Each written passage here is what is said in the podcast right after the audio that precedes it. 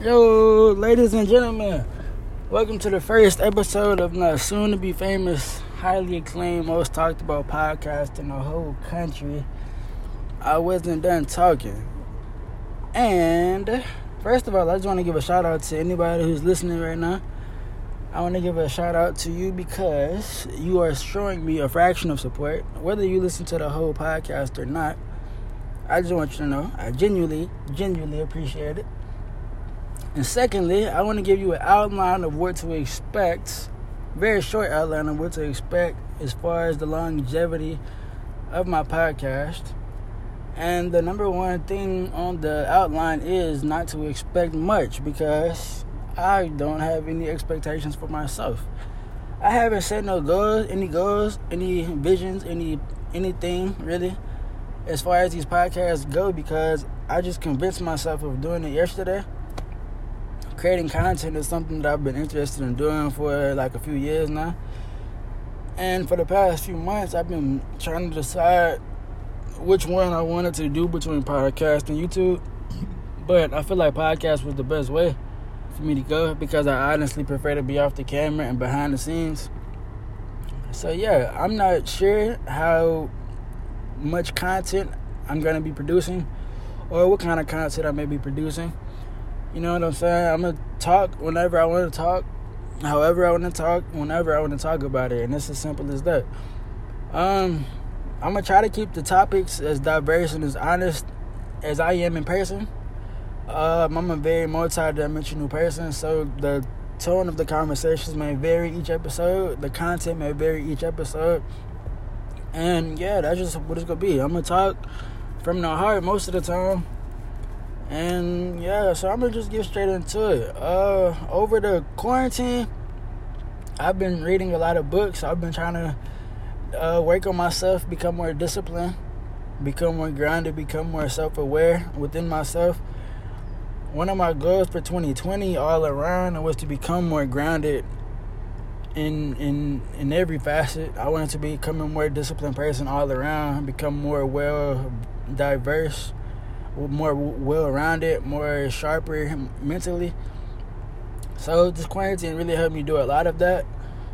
Um, one of the things that I've been asking myself lately well, asking people in, around me lately in general is what are your toxic traits? Because, you know, in 2020, people like to throw that toxic word around and call people toxic and call situations toxic and whatever. So since people are so so knowing of what is toxic, you know what I'm saying, and it seems like from the from the depiction of what people are doing as far as calling somebody and calling things toxic, you would you would assume that they practice some of the things that they preach, and you would assume that they are very self-aware people, right? You would think they're very self-interested people, and you know, and they're doing things based on the betterment of themselves. So lately, I've been asking people what are their toxic traits, and I've been asking myself that as well. And off the rip, I've had two conclude two answers for myself that I'm kind of working on. Um, one of the things that I answered myself when I asked myself, what are your toxic traits? Is I'm not even sure if this is really toxic, quote unquote, but one of the things I came up with is how I noticed that I am very emotionally involved when it comes to my peers. Whether it's a boy or a girl, off the strength of a conversation or of us hanging out, I become very, very involved and active in your life whenever I see you on another level than other people see you or recognizes you. So I like to see people and help people become better versions of themselves. And honestly, it don't take much for me to become that way. I like to be very I like to show how genuine I can be.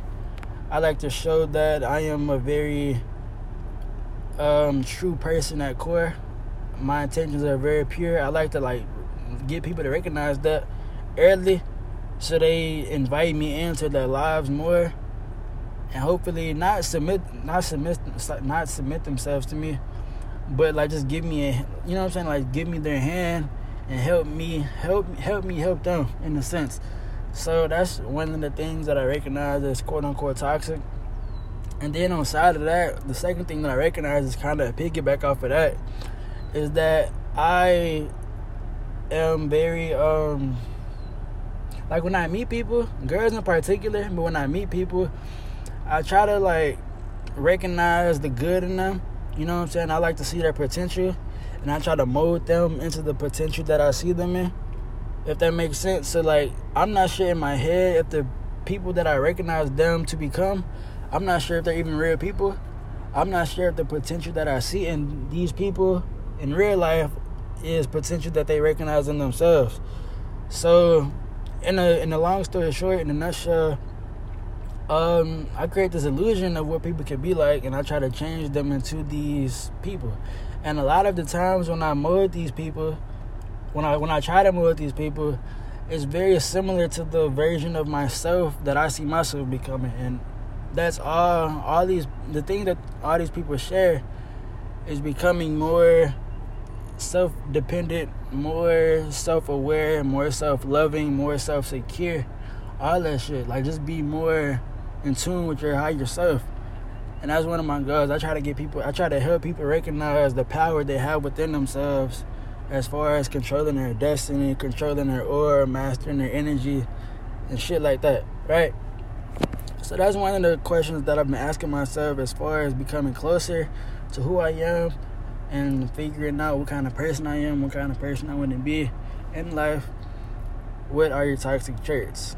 Uh, I have a few more questions that I'm not going to really answer for myself. I just want to put it out there for the listeners to kind of uh, come up with their own answers. I'm not going to really make the podcast too long because I'm not really sure, you know what I'm saying, how people like to react, respond to these things, and I'm not really sure what I'm doing, to be honest. I'm not sure how the audio even sounds. This is really my first episode. So, yeah. So, the second question is Are you in position to receive the love that you desire? And some of these questions I've, you know what I'm saying, I don't want to take credit for it, but these are just questions that I've been asking myself. I get the inspiration from either books that I'm reading or Instagram lives or other podcasts that I listen to. So yeah, the first question is what are your toxic traits? The second question is are you in position to receive the love that you desire? Another way, I mean, I feel like that's a very self-explanatory question, but to simplify it and break it down a little bit more, are you doing the work to become? Are you doing the work to match yourself to the person you wish to marry one day or the person you wish to become friends with one day? Are you being a good example for yourself? Question three is Are you doing your shadow work? It's kind of a piggyback off of question two. All these questions kind of go hand in hand. But are you doing your shadow work? Are you doing your subconscious um, homework? You know what I'm saying? Are you paying attention to the details that make up for who you are? Are you studying the little things that make up for what kind of person you are. You know what I'm saying? Do you understand how you act when you're when you're trying not to act? If that makes any sense. Like are you controlling your mind? Are you controlling the little things within you? Are you doing your shadow work?